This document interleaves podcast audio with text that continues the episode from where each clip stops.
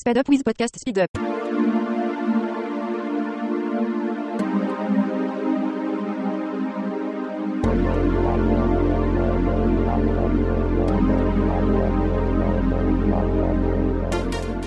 Rationally Speaking is a presentation of New York City skeptics dedicated to promoting critical thinking, skeptical inquiry, and science education. For more information, please visit us at nycskeptics.org.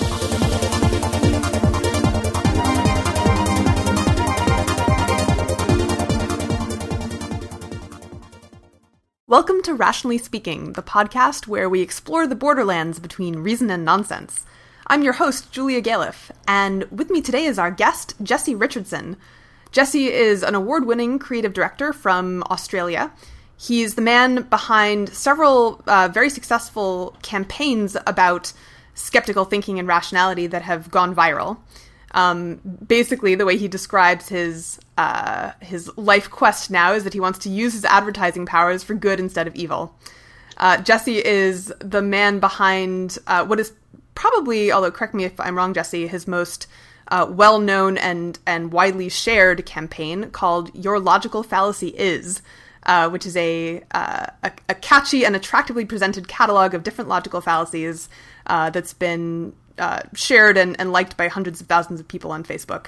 So today we're going to talk about uh, logical fallacies in general and the role that they play in uh, in discourse and and uh, how we as skeptics should be uh, talking about logical fallacies, and also more broadly this question of how to how to spread principles of skepticism widely, and, and what are some techniques for doing that. So, without further ado, welcome to the podcast, Jesse. It's great to have you. Thank you, Julie. Lovely to be here. So maybe to start off, you could just talk about what motivated you. Let's focus on your logical fallacy is uh, for the moment. Mm-hmm. What what sure. motivated you to start that project?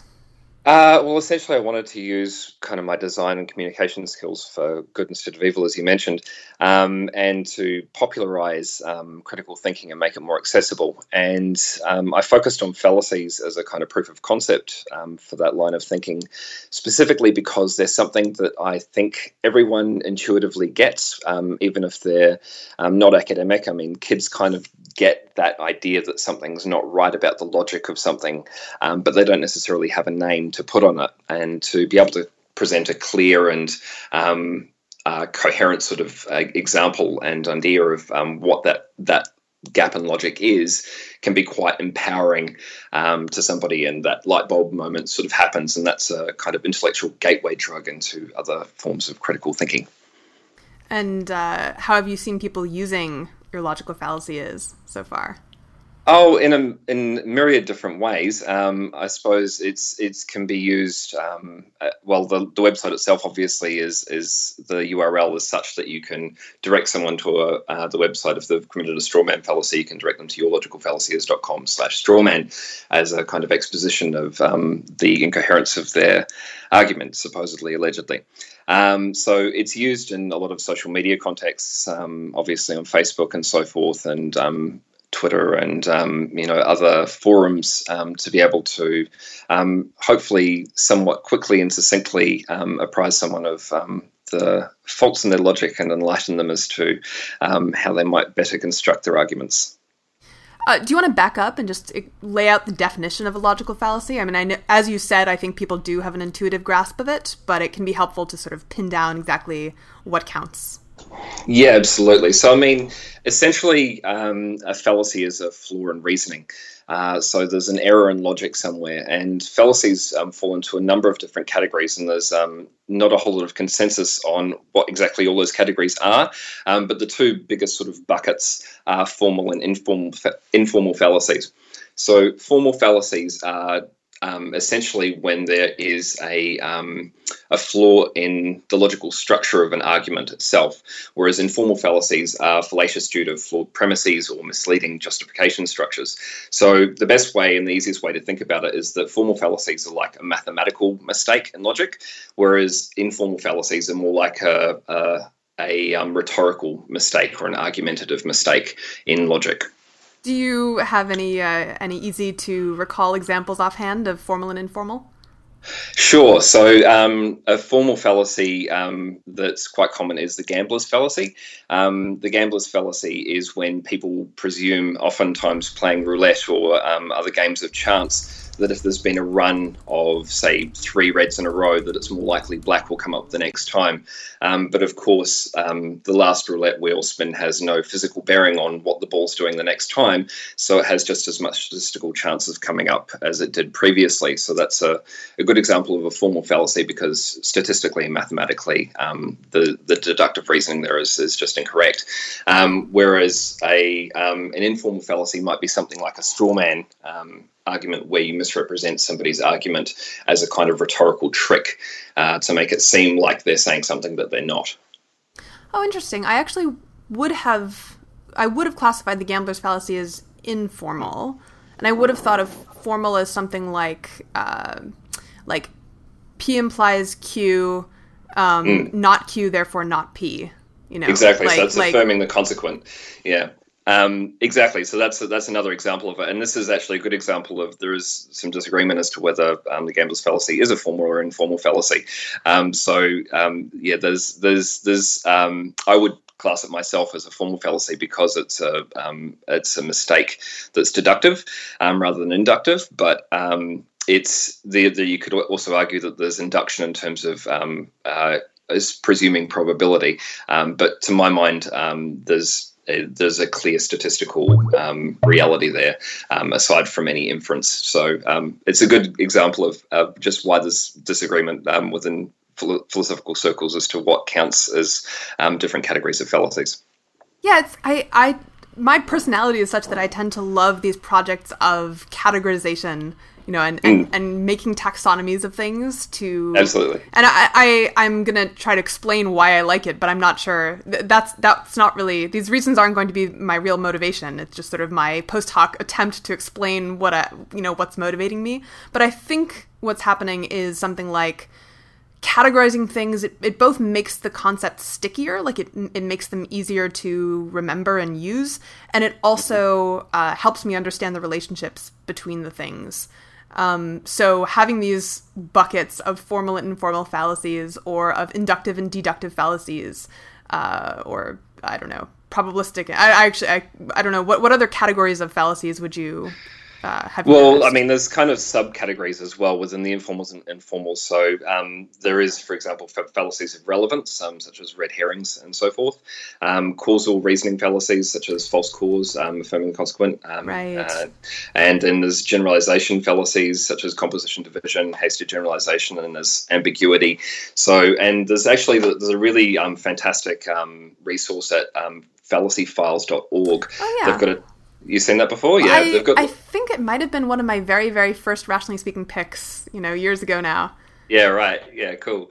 Yeah, they, they've got this um, taxonomy of all the different fallacies, and they've um, sort of you know um, nested them into um, various groups underneath each other, um, which is it can be really seeing it in that visual context is um, is quite satisfying and clarifying, I think, and to understand the relationships between different fallacy groups. Yeah. Yeah. So that what I was going to say is even though that even though I think there's some, uh, uh, as as you were saying, some ambiguity in how to classify the various fallacies, I think just the act of of classifying them and naming them the way you do uh, on the poster at your logical fallacy is is is quite helpful um, in making the concept sort of sticky and understandable. Uh, which is, I, I think, a big. I would hypothesize a big, you know, factor behind the success of that campaign. Yeah, sure. Um, yeah, it's it's interesting insofar as that I think um, when we're talking about things like fallacies, and that can get quite complicated and can seem quite heady. Um, but as I was saying before, it's, it's also um, there's a there's a strange kind of dissonance there because it also feels so tangible and intuitive that there's something wrong. And so I think if we can distill those messages to um, something as clear as possible, that that can be quite helpful um, in terms of um, not only gaining clarity um, but also promoting better thinking more generally. So, Jesse, do you have any favorite fallacies or, or least favorite, I suppose, depending on how you look at it? Yeah, that's, um, I suppose, um, probably the fallacy fallacy is one of my um, favorite fallacies to mention, only because um, it sort of exposes the fact that um, a common mistake a lot of people make with regard to fallacies is presuming that if someone has um, committed a fallacy, that their argument is therefore wrong and their point is wrong and um, everything they've ever said is probably wrong as well. Um, In the extreme version of the fallacy fallacy. Exactly right. So and their parents kind of, are wrong. And yeah so meta wrong. wrong. Yeah, it's right. fractally wrong. Um, so um, what that does is it, it, sort of exposes the fact that uh, logical coherence doesn't have any bearing on truth value.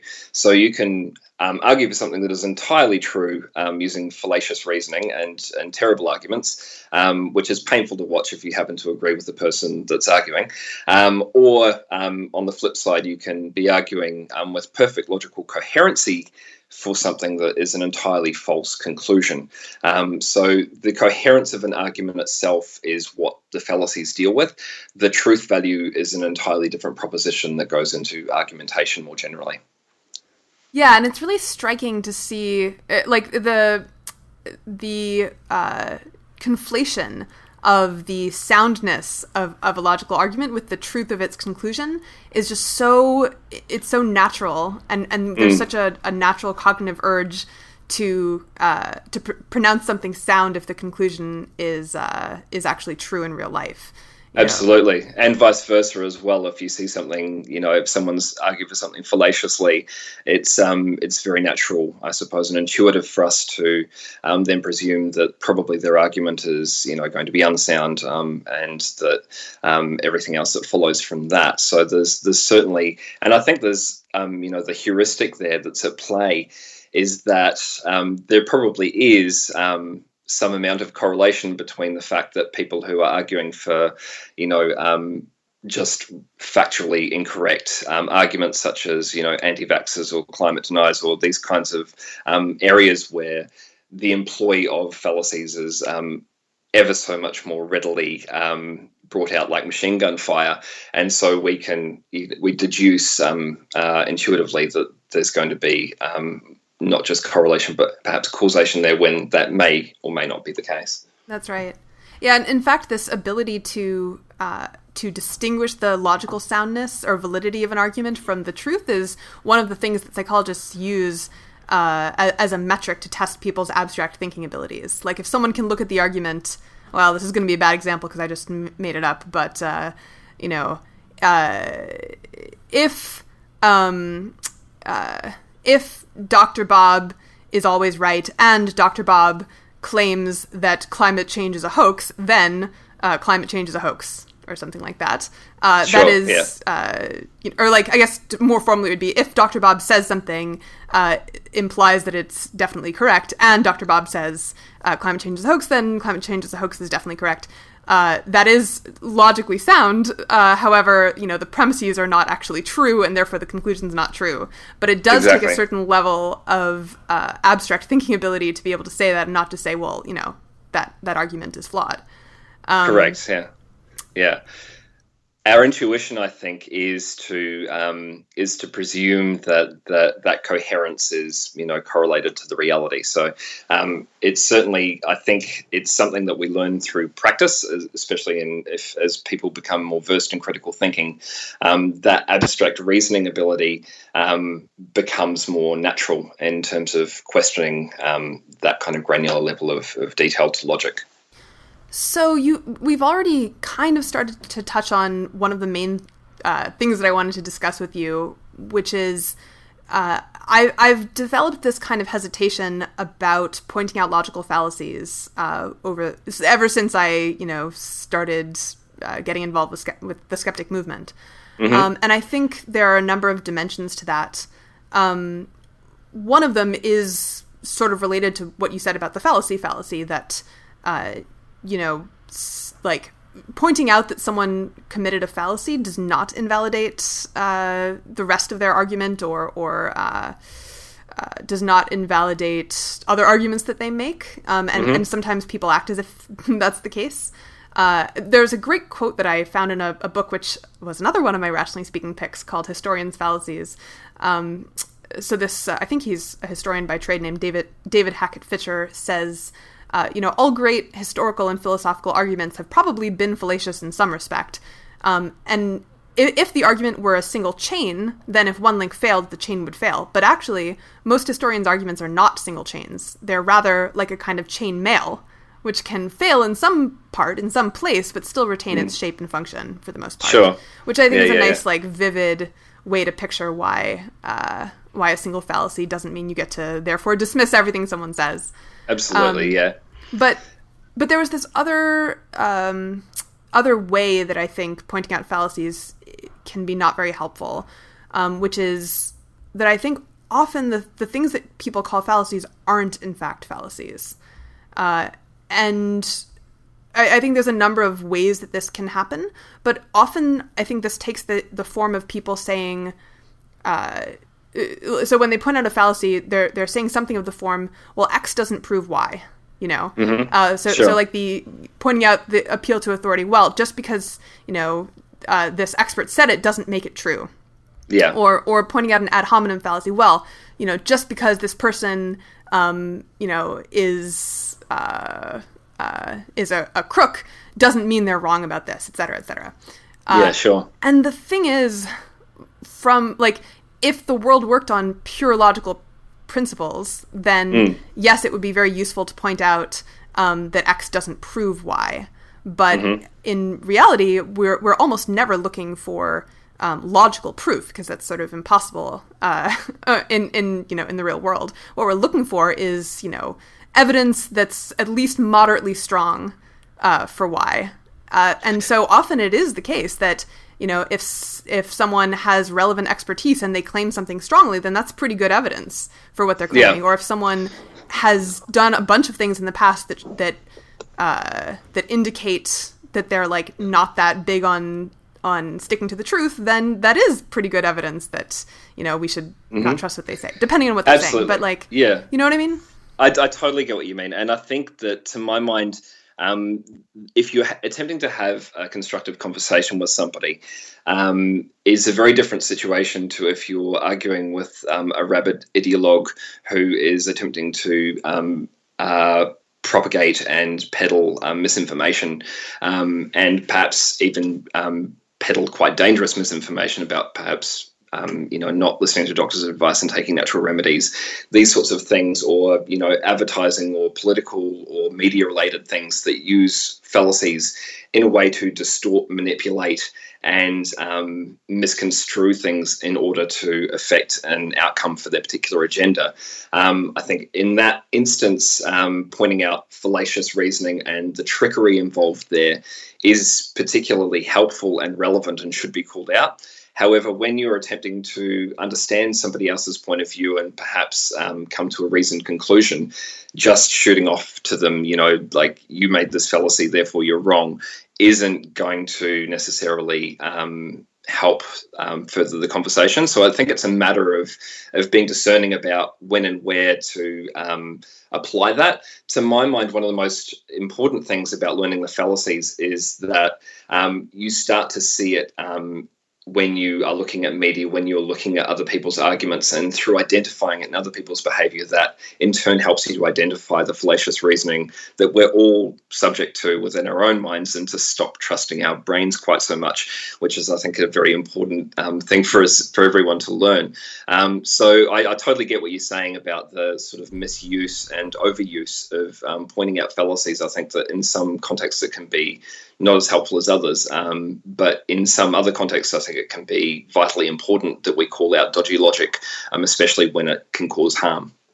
Well, yeah, I mean, I, I agree with everything you said, basically. Uh, but I, I just want to to be specific that the the thing that I'm complaining about now, I mean, I'm not complaining about you, but the practice that I've seen happen that I'm complaining about is uh, is not about pointing out genuine fallacies. You know, when that's not the Sure. most constructive thing to do. It's pointing out fallacies that aren't actually genuine fallacies Yes, Um, yeah, or or or I suppose a, a, a more subtle variant of this that happens uh, a fair amount is sort of failing to give people a to give a charitable interpretation of what people are saying. So Yes. often, like what if you take people literally, which I think for whatever reason skeptics and rationalists are are disproportionately inclined to do to to, to take things literally. Um, people are saying things that are that are fallacious. Uh, so so often people will phrase phrase things as if you know they they're saying that X proves Y, um, that so and so is an expert, therefore he is correct about this. But actually, if you were to be charitable to them, what they almost certainly mean is that the person's expertise provides strong evidence for their view. Um, Absolutely. Yeah. and I've been speaking of enjoying taxonomies. I've been trying to create this taxonomy of ways that people, uh, or, or, or ways to be charitable to people's arguments. Mm-hmm. So you Yeah. might, because you appreciate a nice, uh, a nice, uh, catchy handle for a phenomenon. Um, you and you might have already heard of this one, but one of my favorites is the Steel Man. Does that ring a bell? I, I have. Uh, please enlighten me as to exactly what it means. I Oh, good. I love getting to tell people about the steel man. So you know what a straw man is. I think that's like on your yeah. poster. It's it's Yeah. well for the benefit of our listeners if they don't know, it's uh, uh, bringing up or, or arguing against a weakened sort of caricature of what someone is claiming, which Mm-hmm. is like you know dumber than what they're actually claiming, and- and- misrepresenting their argument. Yeah. yeah, and and misrepresenting it in a way that's easier for you to knock down. The the way a Yep. straw man is easy to knock down. And so uh, the steel man, by contrast, is is the opposite of that. It's uh, addressing, like taking someone's argument, which may not be the most well constructed argument because humans aren't great arguers by by nature, and sort of fixing it for them and saying, well, you know, the uh, uh, a a stronger sort of variant of this argument, or or like to to make this argument stronger, we could you know add this assumption, um, and then dealing with that stronger and therefore more interesting and more worth discussing version of the argument. Uh, So so I've been thinking about a taxonomy of ways to do that, and I think one of the ways is just you know to assume that people are inadvertently exaggerating the strength of the claim, like saying X therefore Y, instead of just you know what they really mean, which is X, you know, gives some evidence for Y.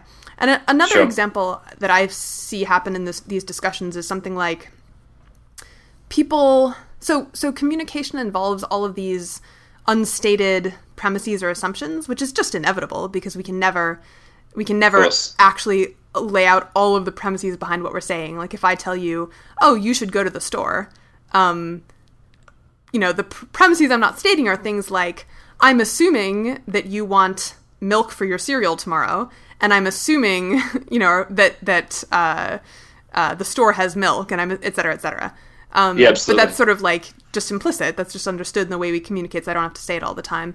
And so sometimes i think that that results in kind of sloppy uh, sloppy arguments that that behind which are like actually pretty decent arguments. And so the recent example of this, which you might appreciate, I uh, I saw this quote from Gwyneth Paltrow, who uh, I don't know if you've followed any of her like activity in I the have, public in the last yeah, few years. the- okay, the so she- steaming and yeah, yeah, right. So she she was you know most famous for being an actress, and now she's sort of this lifestyle uh, woo merchant. Yeah, yeah, lifestyle guru and merchant or, or something, merchandiser. Um, and she has so and and she's really big into um, natural things and sort of Yeah. spirituality. And she had this quote about people saying you should wear sunscreen. Um, and she's she expressed skepticism and said, you know, I I don't really see I don't see how the sun could be bad for you because it's natural. And Yeah. people kind of understandably jumped all over this, uh, or you know, science popularizers and skeptics jumped all over this. And the, the res- and so the thing is, I think she's wrong, but I I didn't like the way that people claimed she was wrong. And the the arguments tended to be things like, well, you know, here have some arsenic. That's natural too. like yeah, sure. since you think that nothing natural can be bad for you. Uh, and so the literal form of the argument she made, which is if it's natural, it must not be bad for you, is fallacious. Yes, But I think there was this unstated assumption behind what she said, which is she didn't really mean everything natural is good for you. She meant things that are natural that that humans have historically all been exposed to, and uh, and we as a species are still around um, and still basically healthy. Um, it's harder to see how those things can be bad for you. Yeah, like, I don't think she would have argued with the strychnine or arsenic example. So it's, I mean, interestingly enough, it's a straw man of sorts, right? So it's um, fallacy on top of fallacy in a way. Um, I think there's, and I, I completely agree with the um, the, the um, approach of trying to take a charitable um, sort of understanding to your opponents, um, and maybe, maybe, it's not your opponents, it's just the human being. yeah, or whoever feels like. I, totally. I find myself using the phrase "your opponents" as well even yes. though I don't like to think that way, but it is sort of the natural way to characterize how we tend to to see and, people we're arguing. Yeah, with. within within our you know system of thought, it is an adversarial context. You know, especially when we're talking about debates and so forth. Um, but to go back to your, I, I, think that you know with the natural um, appeal to nature fallacy is a good example of that. Um, a lot of the time, people don't intend to um, commit fallacies, and there's this that adversarial kind of nature um, in itself presumes that there's intentional manipulation there. Um, there certainly is intentional manipulation um, committing fallacies, often from the media and from politicians and from advertisers and from um, people who are perhaps have a financial agenda. Um, but when you're talking with some uh, somebody who's you know earnestly expressing an opinion, a lot of the time the fallacious logic that they're employing is inadvertent, and um, it often is a heuristic of, of something that has some some amount of you know validity and truth value, i.e., you know, um, there's a lot of people conflate um, the appeal to nature fallacy as um, taking, the, of course, a, a, lot of things that we've evolved um, alongside of um, are very adapted and and relevant to our ecosystem in which we find ourselves. And so there is there is there's an amount of um, of um, relevance there and truth there to why someone um, might conflate those things. And obviously, with I get what you're saying, in logically coherent form, um, to presume that because something's natural, therefore it's good, is obviously wrong. But if we're to be charitable to someone's point of view and say, okay, well, I see what you're saying, that, you know, the, is this an evolved um, context in which we find ourselves and how do we understand that? So, and um, just to be clear, I think she was still wrong. Like, even in the charitable version of her argument, the Steelman version, I think she's still wrong, but for yeah, a more oh, subtle, less obvious reason, right? That, like, uh, mm. well, the, a simple way to say it would, would be just that the way in which the sun uh, is unhealthy for us uh, mm. in that it, it gives us skin cancer is that's not a a thing that tends to reduce our genetic fitness by very much because by the time the sun has had the opportunity to give us skin cancer we've basically reproduced almost as much as we're going to or as much as we're going to so it's Quite not right. it's not going to be that much of a selection effect um, on uh, you know, on, on how much humans can can. In terms of procreation, well, I mean, the right. other thing to bear in mind as well is that um, obviously people with white skin um, have evolved white skin because they were in a, an area that had a lot less sunlight. Oh, um, that right. People were living around the equator, so there's there's a lot of complicating factors there, and um, you know, people with white skin aren't as adapted to be in as much sun as someone. I live in Brisbane in Australia, and um, I burn pretty readily because I'm half Dutch and half Irish, but. So it, right, but that's like a subtler mistake. Totally. And I yeah. want people to criticize her for the actual mistake and not for the dumb strawman mm-hmm. mistake. Yeah, and then you you get into the situation where it's a, a, sort of like back and forth of you know attempting to um, take things down instead of actually focusing on what's the pointed issue.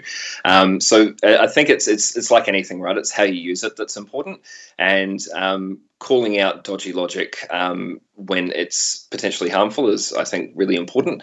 Um, trying to get to the, the core of what's actually, um, you know, at issue is obviously something to be aware of as well.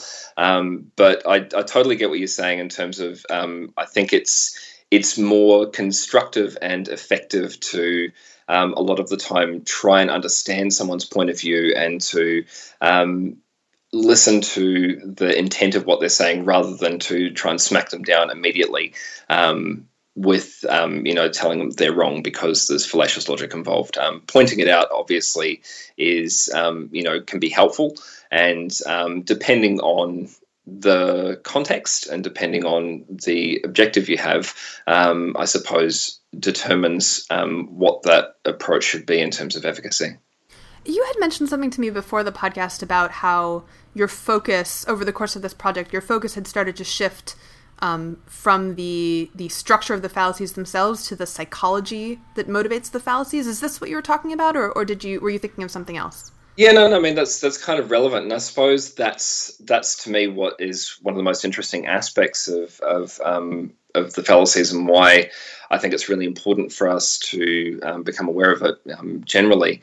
Um, what what's going on there in terms of the the exposition of our own psychology as to why we um, why we commit these fallacies, um, seemingly quite um, intuitively, you might say, um, because I think there is underneath most of the fallacies um, that um, we can find, there's actually a mechanism whereby we are not metacognitive. We're not thinking about our own thinking. We are not um, aware of the machinations of our subconscious mind attempting to justify a prior that we have, a belief that we have um, that we don't want to let go of. And to me, that's it's a really fundamental shift in thinking when you start to become aware of your own thinking and you start to become um, aware that your own brain lies to you, that you maybe shouldn't trust your brain, and that maybe sometimes you should approach your own thinking with a measure of doubt and um, actually um, analyze and and um, take a step back from yourself to go, hang on,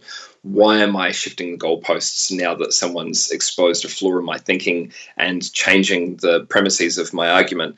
Um, is it because I'm holding on to a belief, or is it because there's actually some value to this and I've just argued for it poorly? It could be either of those things. But when we become aware of um, fallacious reasoning, um, both in our own thinking and in others, it can be quite elucidating in terms of being able to expose that psychology that underlies things um, subconsciously. Because, as I said before, I think a lot of people um, create uh, commit fallacies without any um, malicious intent to manipulate anybody. It's moreover a defensive um, reaction from their own psychology um, to protect the beliefs that they have.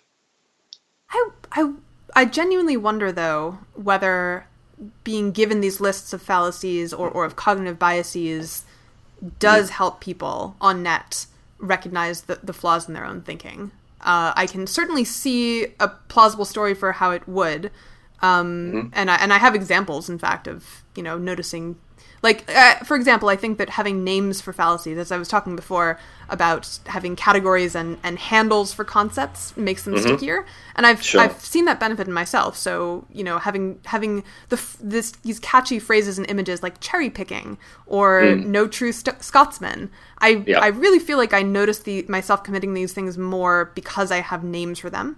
Um, mm-hmm. So that is quite helpful. On the other Absolutely. hand, I, I you know I've I've seen many concrete examples of people who, uh, well, so for example, I'm thinking of one friend who who learned all about cognitive biases, and now it's hard to have a disagreement with her because anything that you say that disagrees with her, she will say, "Oh well." But you're just biased because and then she has some reason sure. for why you know you can't have a, a, an objective position on this issue because you know it goes against your interest for whatever reason and uh, and it's really just become this this uh, like get out of uh, you know, get out of evidence yeah. free card that she gets to wield whenever. And this it's is not like a unique a, example. Yeah, no, totally. And I, I, think that it's like you know, it's it's it's to to a uh, man with a hammer, um, everything in the world looks, looks like, like, a nail. nail. Yeah, and it's, it's that kind of um, thing going on there. And there's a continuum, I think, of you know how um, how instructive, how helpful, how elucidating learning biases, fallacies, critical thinking, argumentation more generally is. Um, to people both in terms of um, different people, but also over time as well. So um, I think that um, an introduction to critical thinking um, is obviously not the end point for a lot of people, and you know perhaps uh, uh, being enamored with you know fallacies or cognitive biases, um, and having your mind be kind of um, somewhat fixated on that over time, that's probably going to um, taper off. Um, but the inculcation of that into one's own mind and then being aware of um, sort of like a meta level of, of, of, of cognition um, in oneself and externally as well um, is a powerful analytical tool and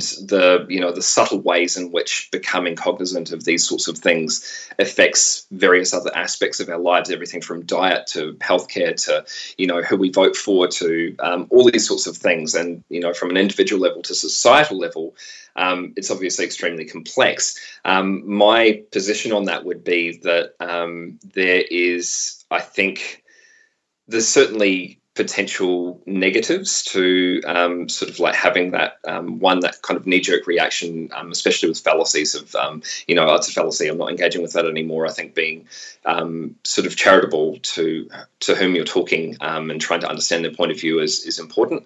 and with you know various other forms of like cognitive bias bias lists and whatnot, there can be an initial flush of interest but that initial flush of interest for, say, maybe a 14 year old who's grown up in a context where they've had nothing but dogma um, uh, given to them for their entire lives can be quite a pivotal pivotal moment. So, um, whereas for someone who perhaps you know is is less inclined to have their their mind altered in such a way, perhaps it's less of a significant shift. Um, but the net effect, I think, um, uh, is is a is a positive one in terms of understanding and um, furthering um, you know a more progressive and enlightened world.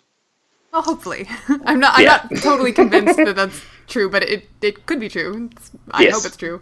Uh, I assign I assign probably about um, maybe seventy percent upwards probability to that. Yeah. Fair. Uh, so along these lines, um, there have been some criticisms of the uh, your fallacy is poster uh, among the you know largely positive reception.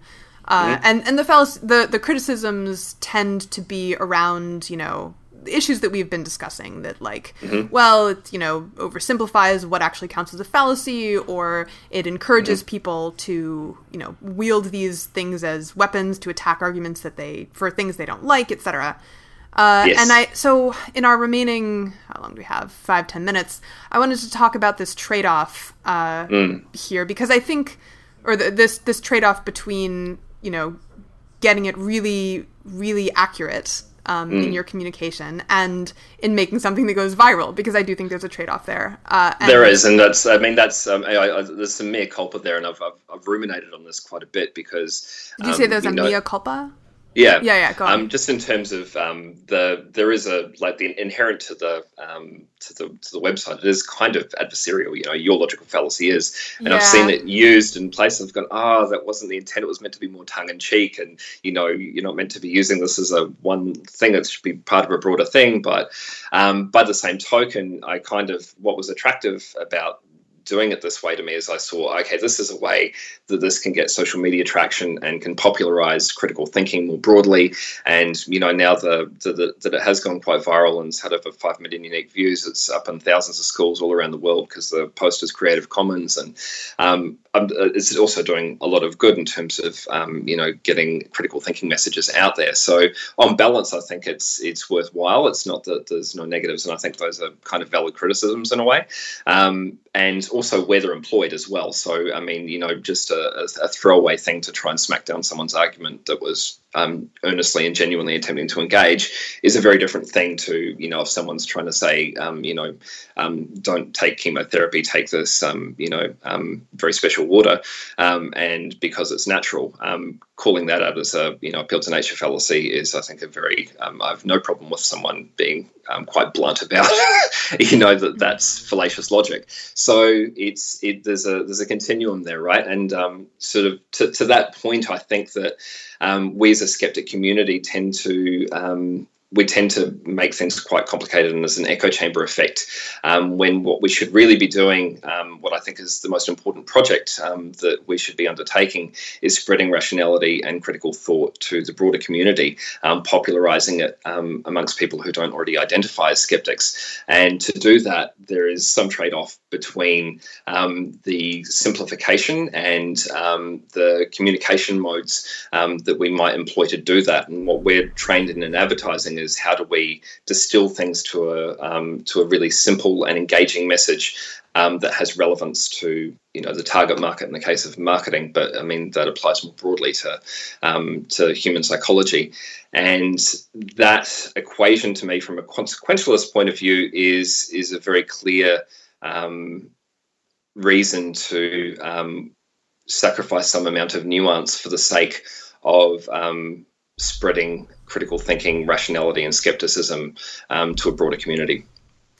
Yeah, you know, someone, one of the, uh, someone critiquing the critics of your poster pointed out, made a good point, uh, which is that the uh, the the people criticizing the poster are in fact committing a, a kind of fallacy in a way, uh, which is the nirvana fallacy. Have you heard of this mm-hmm. one?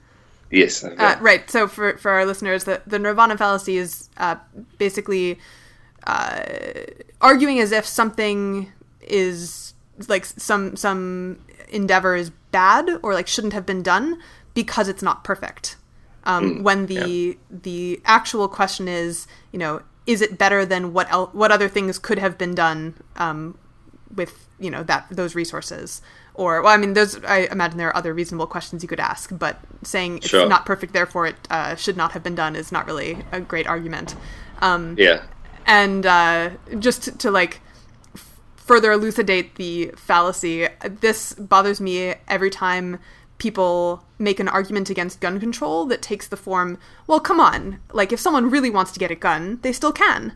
Mm. Like that's, I'm sure that's true, um, but that doesn't actually address the question of whether gun control would reduce deaths from gun violence. Well, you know, I mean, it demonstrably does because Australia um, uh, was a very clear example of um, more stringent gun control, had a very um, very unequivocal effect on um, shootings. Um, so it is, yeah, I, totally take your point though that it's um, it's it can be um, quite frustrating um, when those kinds of conflations occur. Yeah, I, am realizing what a uh, what a dumb move it was for me to introduce the topic of evidence about gun control uh, at a, a time when I don't have time to go into the, the full arguments about it, so I'm going to uh, regretfully leave that thread unfollowed. Uh, but uh, yeah, and along these lines, maybe the last question I want to ask you is um, what you've learned about making rationality and skepticism related memes go viral,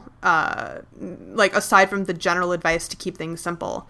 Um, is there anything you know you, you've done more campaigns than than your logical fallacy is? Is there anything you've learned from across those campaigns? Yeah, and I mean, I mean, beyond just rationality as well, some of the principles of, of marketing communications and effective communication more generally, which is um, employed by um, you know advertising industries and so forth. There's some quite relevant um, learnings there, I think, for anyone that wants to communicate. And there's a lot of money's been sunk into market research to sell us crap that we don't need, um, that can be actually used for more um, noble and worthwhile uh, purposes. So that I could bang on about that for hours. Um, but as a sort of like just a takeaway, the holy trinity of marketing communications is simplicity, engagement, and relevance. Um, so um, trying to distill messages to the simplest form, um, trying to make your messages engaging in terms of um, is there actually a hook there in terms of what you're putting forward, or are you, um, you know, is it a, a kind of self-indulgent waffling on about something that you're interested in that someone else might not be? And and, and intrinsic to that is being aware of your audience and being aware of um, you know how receptive they're going to be why they might be receptive to um, what you're talking about and adapting to suit that context um, which is an interesting thing more generally in terms of i think um, uh, critical thought. Um, being less insular in our thinking and actually considering things more broadly and going, okay, well, what's the the efficacy that I'm looking for here? What's the outcome I'm looking for here? Who's the audience that I'm talking to? And actually considering strategically what we're trying to do in terms of the outcome rather than just being on the autopilot of um, you know um, people should listen to me because I'm right or whatever other uh, mechanisms are going on. Uh, I, I will. Uh, we're just about out of time, but I will close with a, a nice, uh, a nice illustration of the difference between uh, pure critical thinking and um, what I might be tempted to call rationality. Um, this comes from my colleague and friend Kenzie. I can't take credit for it, but someone I, I never had a great answer for that question. Like, what is what's the difference between rationality and critical thinking? Um, and then I saw someone ask her, and she came up with this on the spot. So she said, Well, imagine that you have two people who are trying to decide where to go for dinner. And so they, they, uh, research all the restaurants in the area and they read reviews of the different restaurants and they weigh the potential bias of the reviewers and they come up with pro con lists uh, and et cetera, et cetera. And by the time they've you know narrowed it down to the finalists, it's midnight and all the restaurants are closed. Uh, these people are exercising critical thinking um, in looking for biases and, and evidence, etc., but they're not exercising rationality because they're not actually accomplishing anything that they want to get done.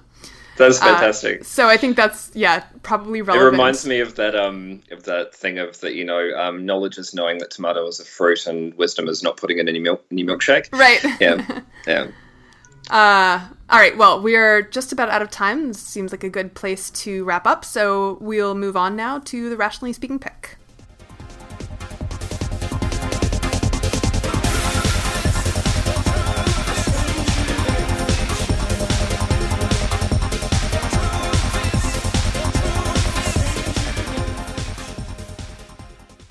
Welcome back. Every episode, we invite our guest to introduce the rationally speaking pick of the episode. Uh, and I ask our guest to choose a book or uh, other work or, or, even organization that has influenced their thinking substantially uh, over the course of their career, changed their mind, or, or shifted their focus in some way. So, with that, Jesse, what's your pick for the episode? Um, actually, I'm going to pick um, a countryman of mine, um, Tim Minchin, who has been quite um, not only influential but um, entertaining and um, just as a wonderful human being uh, more generally. And um, what I thought might be an interesting kind of experiment is um, if we attempted to use um, the army of rational skeptics listening to Rationally Speaking um, to help popularize rationality um, by trying to help um, a particular work of his go more viral than it already has. So, one of my favorite things in the whole world is um, some, is a, a YouTube clip called Storm uh, by Tim Minchin that I'm sure you're aware of, Julia.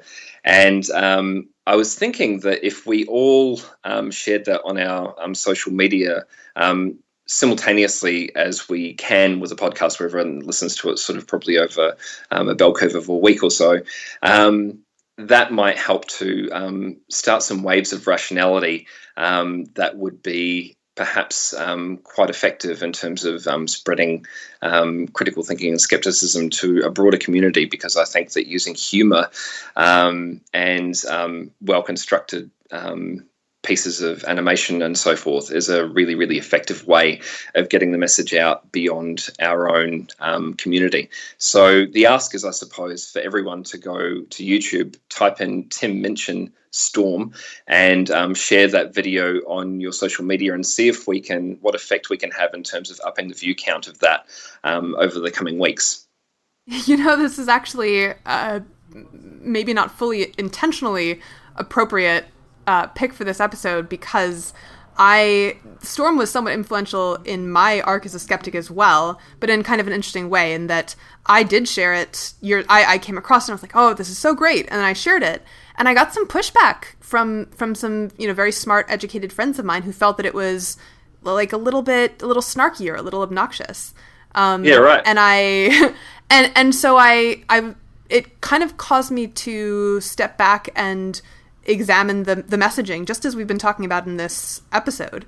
Um, but I'm not I'm not sure that it was the wrong thing to do to share it because, as you say, it's a it's a very like catchy and funny uh, clip that is is totally you know viral worthy.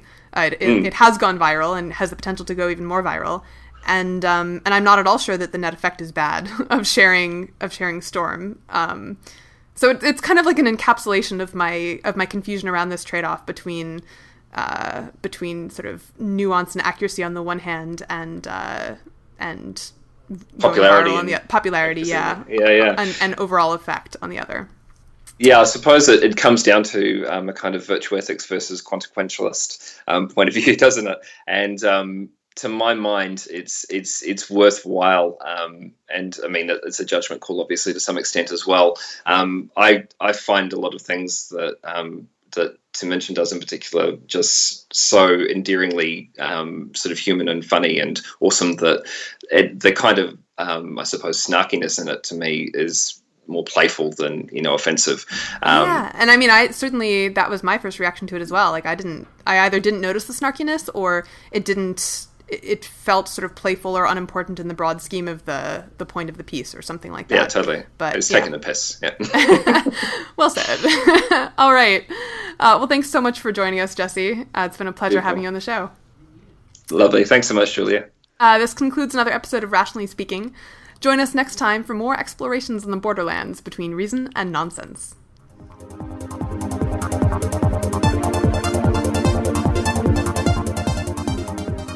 The Rationally Speaking podcast is presented by New York City Skeptics. For program notes, links, and to get involved in an online conversation about this and other episodes, please visit rationallyspeakingpodcast.org. This podcast is produced by Benny Pollak and recorded in the heart of Greenwich Village, New York. Our theme, Truth, by Todd Rundgren, is used by permission. Thank you for listening.